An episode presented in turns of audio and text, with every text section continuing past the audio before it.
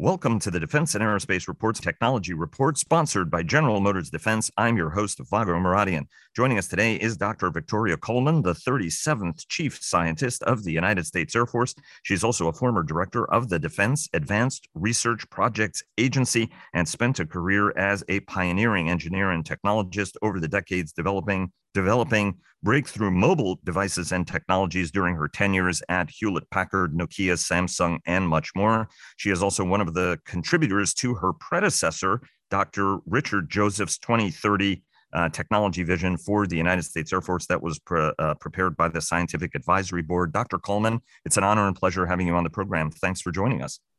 Thank you. I'm really, really pleased to have the opportunity to speak with you today, Vago an absolute pleasure uh, indeed. A lot of ground uh, to cover, and we appreciate how busy you are and, and joining us, especially uh, to coincide with the uh, Air Force Association's annual Airspace Cyber uh, Conference and Trade Show, which is uh, really, really an honor. And, and it's great to be able to meet, at least in some capacity, in person this year after, unfortunately, the pandemic.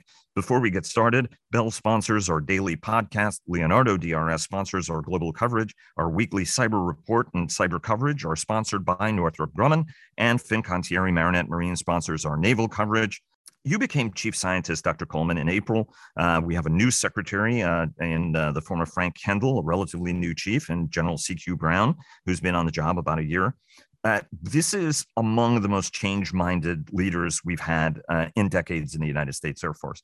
There's enormous urgency. We know that uh, when uh, uh, uh, Secretary Kendall came on the job, the drive was let's get better focused on China. That's been something that CQ Brown has been working to drive innovation cycles faster, including cultural change, right? One of the things that the, the chief has been driving is move faster. If you see problems fix them. Don't you know inform your superiors. Don't necessarily wait for permission uh, to do that. From your standpoint as somebody who is advising leadership what are the priorities in helping drive and give purpose and shape to change at a time when there's a lot of change needed but also a lot of possible courses? So it's a it's a it's a bit of a challenge. What's what, what are your priorities as you go through this so you know the the, the, priorities really are you know are set by the leadership as you um, you know as you just uh, identified, and our leadership uh, is uh, is quite unique. I mean, it it is a um, a very interesting alignment of the stars here, and uh, um, if I may brag for a moment, I think this is truly the A team. Uh, we just have an incredible leadership team inside of the Air Force right now. Um, you know, uh, Jill Brown has made it a priority, um, you know, to, um, to to move faster, as you as you pointed out. So, you know, within um, here at the fourth floor in the Pentagon, um, accelerate change or lose is kind of the message that we all carry in our heads, you know, as we do our uh, as we do our work. Um, and that, of course, uh, you know, applies, as you pointed out, to uh, to what we do. Um, so, for the chief scientist, um, you know, the, the, the, challenge is to understand both the, um, you know, the needs of the department, but also to figure out how to help leadership to execute these changes in, in a way that um, is constructive um, and hopefully helpful. Um, so, you know, how do you decide priorities? So, you know, I came in here, you know, knowing a little bit about the Air Force, but honestly, you know, I, I, I spent my first quarter or so here learning about the, you know, the complex uh, machine. You know, the Air Force, the Department of the Air Force is 750,000 people. We now have two uh, services. Um, as you know, we have the Space Force as well as the Air Force. So there's been um, really a great deal of change. Uh, but at the end of the day, you know, you have to take it back to um, to the key capabilities that the Air Force uh, needs to deliver. Um, what are they? Well, they are connecting the joint force, um, where really decision superiority matters, uh, generating combat power, um, where we, you know, where we project a superior mass of resilient and decisive domain agnostic effects. Um, and then finally, to do any of these things, we need to be able to conduct logistics under attack. Um, so, you know, if, if you take these as the, as the top priorities, then, you know, you, you can begin to peel back the kinds of things that technology can bring to the table. Um, in, and, and not only you know what technology can do but also figuring out ways to enable technology to have those effects right because right. having a technology and having it used to solve a problem are not the same um, they're not the same conversation so here right. in our office uh, we started thinking about two sets of um, kind of initiatives to, to, to, to try and make a contribution one in the space of technology and the other one in the space of how do we incorporate technology faster in our systems so that we, um, we actually affect outcomes. Um, because you know at the end of the day that's that's what matters and if i can just you know state something that i think you'll agree with me vago is you know in in, in our country you know in our system our, in our defense uh, innovation system we have no lack of uh, invention what we have is um, you know, the, the you know, significant obstacles to translating that invention into um, deployed innovation at speed. Um, you know, and that's something that I, uh, I'm sure that you know, uh, many of the people that uh, that you speak to uh, recognize and uh, and try to work um, to find solutions to. That's so you know, that, I was going to say that's that's absolutely the case, and I want to take you uh, to the concept which you've endorsed, which was in the 2030 report on the on the need for the United States Air Force to have a chief technology officer to a, be able to take ideas and and transform them into capabilities. Because as you're, you know, I mean, in in fact, I would say that our system, the the good part of our system uh, is that there is robust innovation across a wide um, you know virtually across every organization because innovation has become the buzzword but there's also duplication of effort. And at some point, you have to translate the idea into a, a, deliverable capability.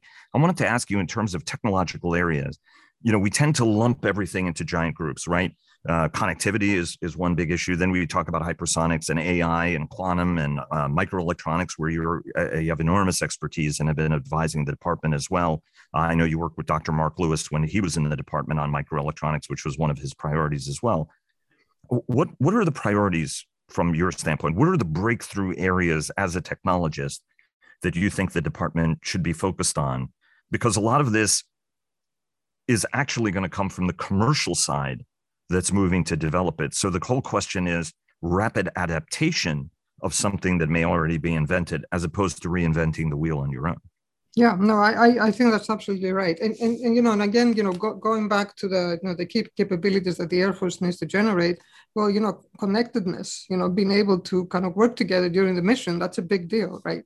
So, and, and that's where our um, advanced battle management system um, is um, is is aimed to, uh, to, to producing a solution for. So you know, in terms of priorities for for our office and for the department, ABMS is one of these these key uh, priorities, allowing you to to create connectedness in the battlefield during the mission, you know, uh, 24 by 7, any any place in the world.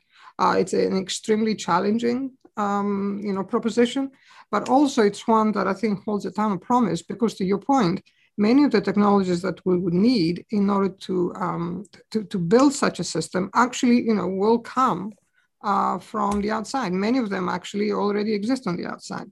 It's a question of how do we uh, pull them together to, to solve uh, for our mission.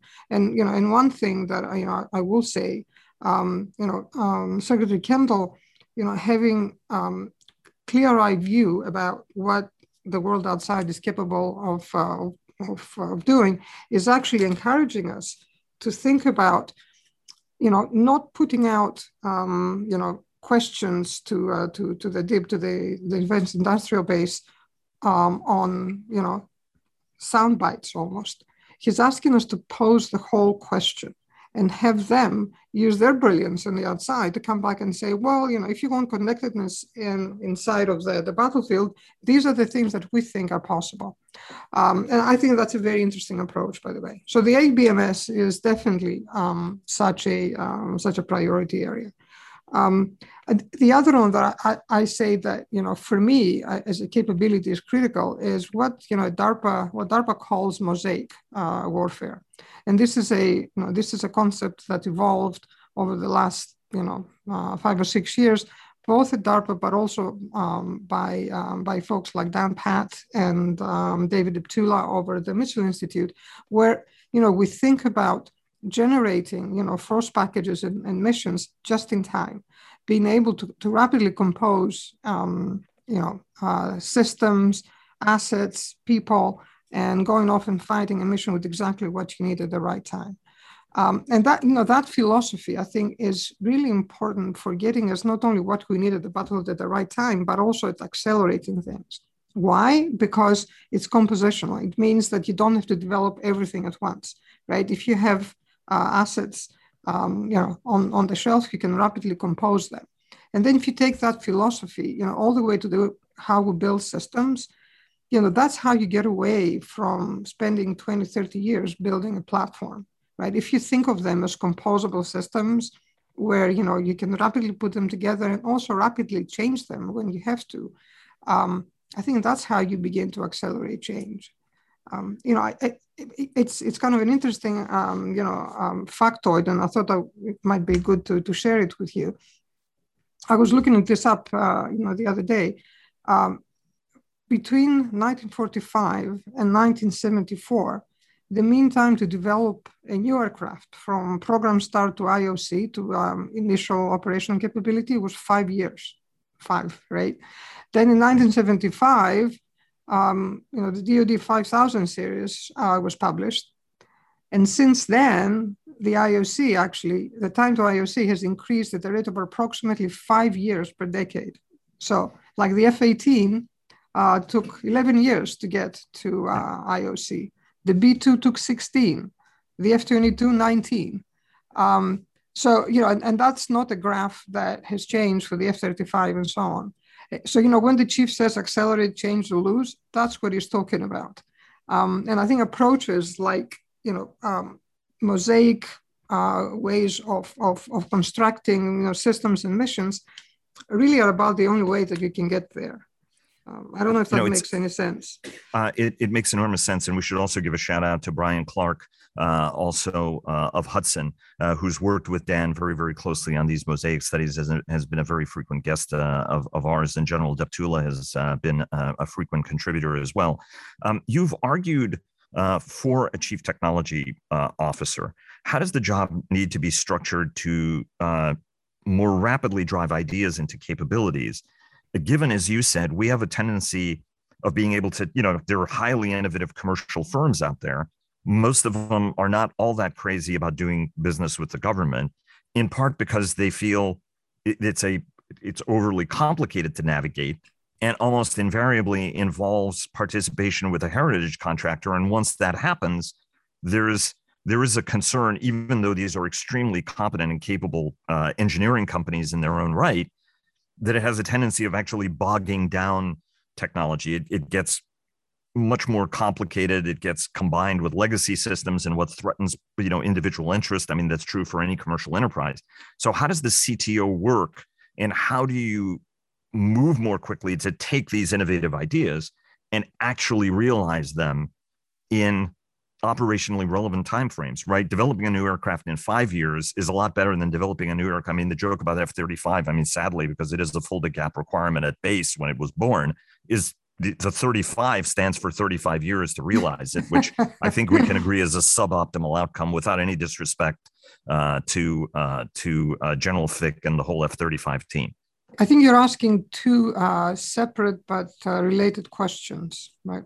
So, so um, if if we just talk about uh, the uh, the pipeline for a moment, I think that's kind of um, I think it, it's really interesting and it's illuminating to see um, how the world outside deals with that. So you know, so somebody uh, somewhere has an idea about using I don't know using a, a piece of glass as a keyboard, right? That's an idea from taking that idea to making you know a performant iphone that um, you know made keyboards obsolete you know that was like the idea was 10% 90% is um, you know is sweat blood and you know uh, and tears to uh, to get you there um, and it's also interesting to observe what you know what are the stages you know how so how does an apple take a piece of glass and turn it you know turning into uh, into, into a keyboard well, you know, there's a ton of disciplines that are involved that have evolved over the years. For example, um, product management. so you know, in in in the commercial world, um, the, the, place where all the threads about what technology can do and what a customer actually needs, they get pulled together um, by one or more product managers who then generate, you know, um, uh, product plans, product roadmaps that create backlogs that engineering teams start burning through and, you know, they deliver minimum viable products. So I said a bunch of things here of all these things that I just talked about, you know, the only thing that we have today inside of some parts of the Air Force and the establishment beyond that supports us is, um, you know, what people call uh, DevOps or DevSecOps, which is really the, you know, it's the vehicle through which you can do multiple software drops. Well, like what tells you what what the software ought to be doing, and not only what it tells you what it should be doing now, but what should it do six months from now, and a year from now, three years from now. We don't have product management. Um, we don't have you know this uh, this concept of a minimum viable product. We try to build things by building features, and you know, and in truth, you know, the only way to learn if something works or otherwise is to field something. So you know, our motto in this office is build a little, test a little, field a little. Honestly, that's the only way that you can accelerate because you put something in the hands of the warfighter. That's you know that's where you learn what you actually need. So you know, this process of trying to come up with a exquisite set of requirements and then somehow go off and build them and come back with uh, a, the perfect artifact. You know, that world does not exist. I mean, maybe it existed 30, 40 years ago in, in, in my discipline where we wrote, you know, pretty simple programs. It's no longer the case. But our processes inside uh, of the department in general, not just the Air Force, uh, have not kept up with that. And I think that is one of our key kind of impediments to speed.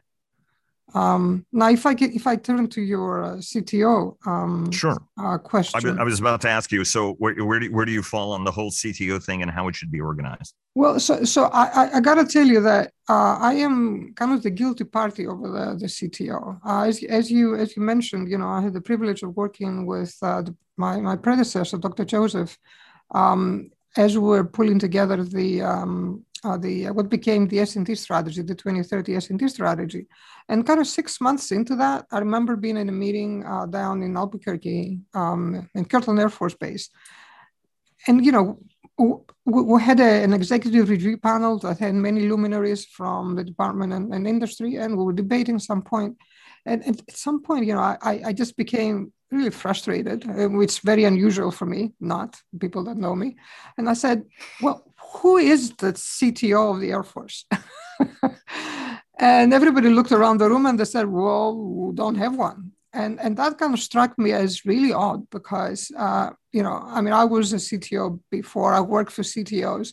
You know, it's, it's, the business of a CTO is to create options for the department for the company that they work in. It's the place where you know the technical community finds a home. It's the place where you you know you you do uh, kind of both research and development. It's where you you know what truly you generate business options. Well you know we we don't have that inside of the um, of the air force. And that means that you know while we do incredibly uh, advanced and good work you know, if you look at our the way that we manage our uh, technology um, kind of you know development and and evolution, it's kind of fragmented. Um, it's um, complicated, and because of that, it also has gaps. And let me just right. um, offer one one gap as an example. Um, take mosaic warfare. We talked about it uh, for a moment. Or take an area like digital engineering. We all know it's important. You know, we know it can accelerate us. Well, like who's, you know, you don't have a PEO for Mosaic. You don't have a PEO for digital engineering. Right. Wh- where is it within the department that you can say, well, you know, Mosaic is a strategy that we want to embrace and we're going to bring this on board and we're going to do the following things? Where does that happen? We don't have such a place, right? So this is why, um, I mean, I felt back then and I still feel today that it's really important to create that role uh, and it's important to have it uh, report directly to the secretary right. because, of course, you know you can't do this without the um, you know the ultimate support of the leadership in in the department. I just want to uh, give a word from our sponsors. General Atomics Aeronautical Systems sponsors our coverage of strategy. General Motors Defense, of course, uh, sponsors our technology coverage in this podcast series. And L3 Harris sponsors our coverage of Joint All Domain Command and Control. So, Victoria, we've we've ticked that, ticked each of those uh, boxes uh, uh, as well as it would happen with this conversation. Um, you know, you you mentioned clarity and and focus right i mean if everything's important nothing is important and innovation is the name of the game. So all of these you know innovation organizations have sprouted up like topsy whether it's AFWERX uh, you know a little bit of it is happening in afwic uh, that's doing integration. You have afrl uh, you have it across the navy right? You have naval NavalX and um, you know and, and, a number of other organizations that are all in the ideas uh, business and the new technology business and the thousand flowers bloom uh, business. But we're also being really redundant and wasteful. And so there's always room to have a competition of ideas. So you don't necessarily want single points of failure in your, uh, d- you know, technology development ecosystem. On the other hand, you could also be wasting a lot of money reinventing the wheel. And in our case, we have a tendency of reinventing the wheel really frequently. And the whole idea of breaking up uh, Frank Kendall's old job in AT&L, acquisition technology and logistics, into acquisition and sustainment and research and engineering, was in order to be able to give some more clarity of purpose and focus. Um, what what's the push pull relationship between the Air Force technology uh, and research and development community and R&E, and uh, um, uh, obviously, uh, Dr. Shyu is going to be doing that, so that's you know positive because she's somebody who has acquisition experience as well as technology experience. But how do we also work to make sure we're sharing technological lessons? Because I have to tell you, as as we've talked before, sometimes it's reporters and folks like me who become sort of the butterfly, the cross pollinating butterfly that's taking ideas that you think senior folks should know or a force should know and yet they don't know that there's actually a really simple solution to what might be a vexing and expensive problem until somebody tells you that right? So how do we need to think about this whole structure and the role of the r&e to make sure that it works right and works as efficiently as possible? So, so or know, effectively as possible when uh, so so Vago, you will remember when uh, R&E was created. You know, one of the kind of uh, the bylines that uh, that folks were were using to describe the position was that um, the the Undersecretary for Research and Engineering would in fact be the CTO of the Department of Defense. Um, and you know what I've just told you about the need to have CTO inside of the Department of the Air Force completely and utterly applies, I think, uh, as a set of kind of missions for uh, USD R&E. So I mean I um, I was excited uh, to uh, to to see uh, the the creation uh, of the position. Um, I think it's also fair to say that um, as with all new things, there've been you know teething problems. Um, but I um, I think on uh, on the other hand, there has been, you know, for, for the first time in a long time, there's been very specific focus on technologies that we need uh, that fall into this kind of general category that I was just describing. So, you know, the the you know the previous USD R&E, um, Dr. Griffin had a um, had um, 10 or 11 priority areas, microelectronics being one of them. Where are places where you need to make you know advances as a holistic department versus you know just one uh, just one component? Um, so, you know, we've taken advantage of much of that, um, both in microelectronics, where, for example, you know, we will offer requirements um, and, you know, they will go off and create a roadmap to deliver those requirements um, using both uh, commercial and special purpose parts. Uh, if you take uh, hypersonics, uh, the roadmaps for hypersonics, the whole strategy has been created uh, out of uh, out of R&E, and within that, you know, we'll find our own place uh, in, uh, in in our own Department of the Air Force. So I think that part has been working um, really well. Um, I, I, I do think that um, you know we've not made enough progress on this pipeline that I was describing earlier, and and one of the downsides, of course, of, of splitting AT&L was that you know we took something that was inherently difficult, namely the passage of ideas from innovation to, uh, to you know, to, to, to fill the capability, and we made it twice as hard because now, you know, we have created two separate organizations. Um, I I will say that one of the things that I'm really excited about is that um, you know the, the, the new leadership, um, Secretary Austin and uh, uh, Secretary Hicks, have um, really kind of pushed hard to create um, jointness um, inside of um, the, the, the, broader department as well as the Air Force. And the place, uh, the agent that they're using to do this is the um, uh, innovation steering group that is run by uh, by in, uh, in, in R&E. One of the tools that they're using um, that we're very excited about are the RDER, um, um uh, I guess, proposals, programs um, well, they've set aside a significant amount of, of money that you know basically they took out of the budgets of the individual departments and say, hey guys, go off and work together, and come back and tell us, um, you know, what um, what can you do together as a joint force? What technologies do you need to develop? What uh, you know, what TTPs you need to develop as a joint force? Uh, and we will support that. And you know, both the Air Force and the Space Force have been all over that. I mean, we're so excited it was um, uh, General Hinote out of the A5, A7 that has been leading that for us. Um, so, you know, R&E has uh, become really the, the nexus for where this um, kind of joint innovation, if you like, across the department is happening. And that's a very exciting place to be, I think.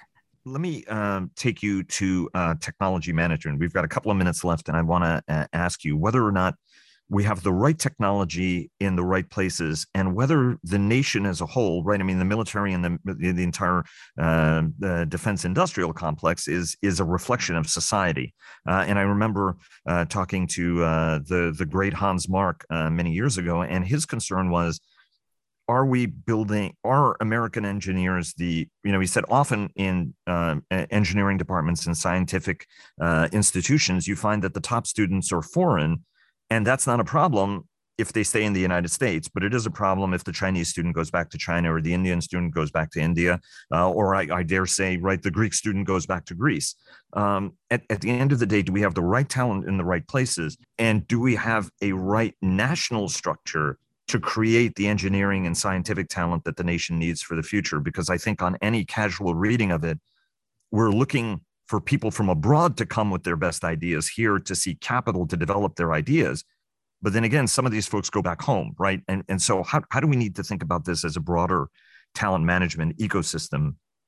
Because it's not clear to me that we're as good as we need to be or think that we are, given how technology is being leveled globally.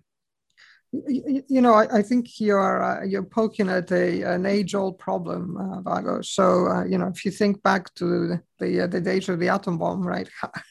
Uh, we uh, we absolutely you know took advantage and leveraged the the expertise of foreign scientists, and you know, in, in many ways, I I think we wouldn't have gotten um, you know we wouldn't have gotten the bomb nearly as as as as quickly as we did had it not been for that. So I think I, I don't even think we would have gotten it if it wasn't for uh, you know Leo Szilard, Hans Bethe, uh, Fermi. Uh, you know, I mean the list goes on and on and on and on. That's right. right. That's right. So you know, I mean, there is a great big statue at the uh, you know the Hudson River in New York City and says you know send me uh, send me your dispossessed.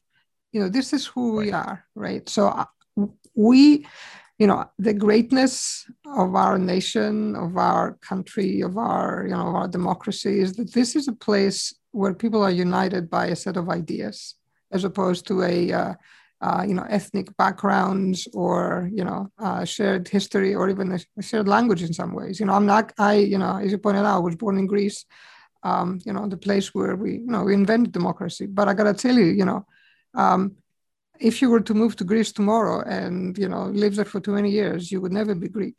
Um, you know, my children are Americans. Um, right. You know, first generation. Here you become American. Why? Because we are united by ideas. We're defined by ideas. So honestly, I couldn't care less about you know what somebody's passport says. If they're here, um, you know, if, if they've been educated in our great universities and they want to stay here to make a contribution, um, you know, roll out the red carpet, you know, come join us. Um, I, you know, I, I, I know that, you know, in, in the past there have been, you know, proposals, for example, to offer automatically green cards to uh, to graduates, to PhD graduates uh, in STEM subjects. I think that's a terrific idea. I again, I will say that you know we are united by ideas. If anybody wants to be part of this great American experiment, they're going to be here and contribute. Um, hey, please come along. You know, um, that's that, I think that's the way I see it. I I, I do think that yeah, in our business in particular, you know, the, the Department of Defense, we um, you know, we do have uh, additional kind of wickets, right? We, um, you know, we would require uh, background checks, we need uh, clearances. Right. But you know, as somebody who, um, you know, who was born in a different country and uh, has been able to make a contribution, you know, at this high level inside of the Department of Defense, everything uh, is um, is doable. I mean, you know, this great nation of ours, you know, has has gotten um, has gotten this down to an art. So um, you know, come join us, make a contribution. You know, um, but, doors are wide open. Um, uh, we have a couple of seconds left, but do we have the right talent in the right places across the department, right? I mean, Dr. Kendall, at least as an engineer, uh, was a West Point graduate, spent time in acquisition and understands uh, technology. Obviously, was AT&L and in the organization uh, for many years and served in a number of other capacities. More broadly, is the department doing as good of a job and does it have to do a better job to recruit engineering and scientific talent cultivate it promote it and make sure that uh, as we go into an ever more technological age there are enough people who understand.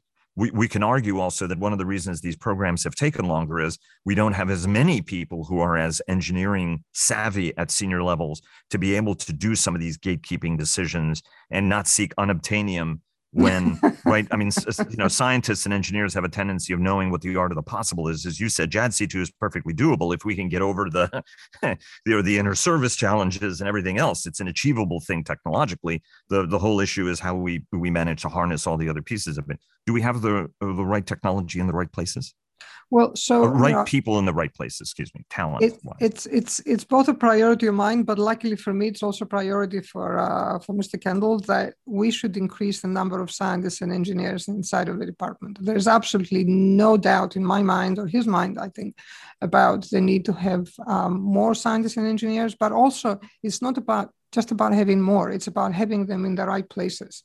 You know, today, you know, most of our science and engineers are either in the Air Force Research Lab as civilians or in the acquisition world.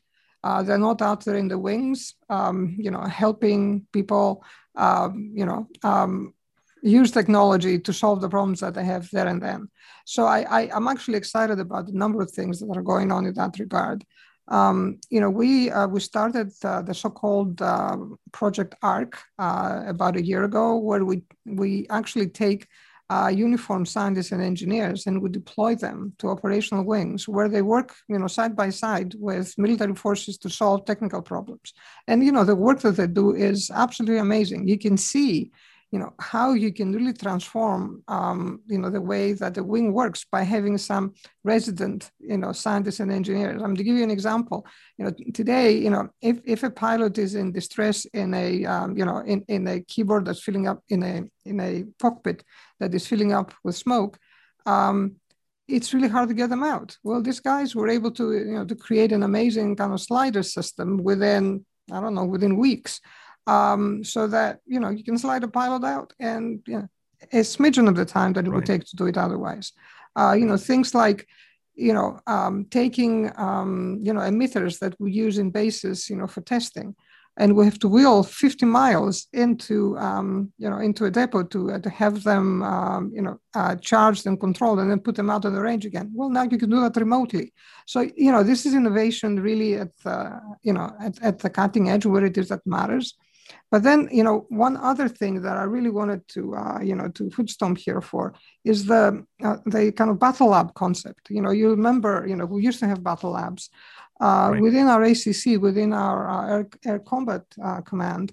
Um, we have started creating a new kind of kind of battle lab. We'll call it the, the Federal Warfare Systems Lab, um, where you really put um, the development of the technology itself inside the inside the wing. So you know they they are completely and utterly integrated. And you know, honestly, right. they can do things in the small months that take years. And maybe that's a topic that we can follow up uh, on it uh, at some point in the future. But you know, that's where the magic really happens.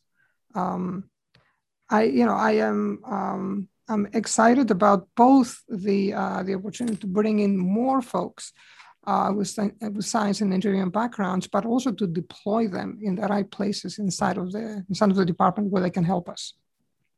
Uh, Dr. Coleman, uh, thank you very much. It was an honor and pleasure having you on. You are welcome on anytime. So if you wanted to come on and talk about any other subordinate topic, uh, you are welcome to do so. We wanted to do uh, this sort of wave top conversation uh, to really set the foundation for some of the coverage we're going to be doing over the coming uh, months and across the next year. And so I appreciate it very much. And I have to also give a shout out uh, to J. Robert, Robert Oppenheimer, Vannevar Bush, uh, Loomis, uh, Lawrence, right? I mean, there were a lot of uh, brilliant Americans, but there were also a lot of brilliant Australians and Brits, right? I mean, the program really was Tube Alloys when it came to the United States. So uh, it, it, was a collective effort, but I don't think we could have done it. Uh, obviously, if we if we didn't have, uh, fortunately, Nazi Germany uh, wanting to turn its back on what it called Jewish physics. So luckily for us, uh, Heisenberg. yeah, there you go. Talent, right, uh, and and exactly. we and we got it. Dr. Coleman, thanks so much again. Really appreciate it, and look forward to having you back on again soon. Real pleasure. grateful to have the opportunity, Vago.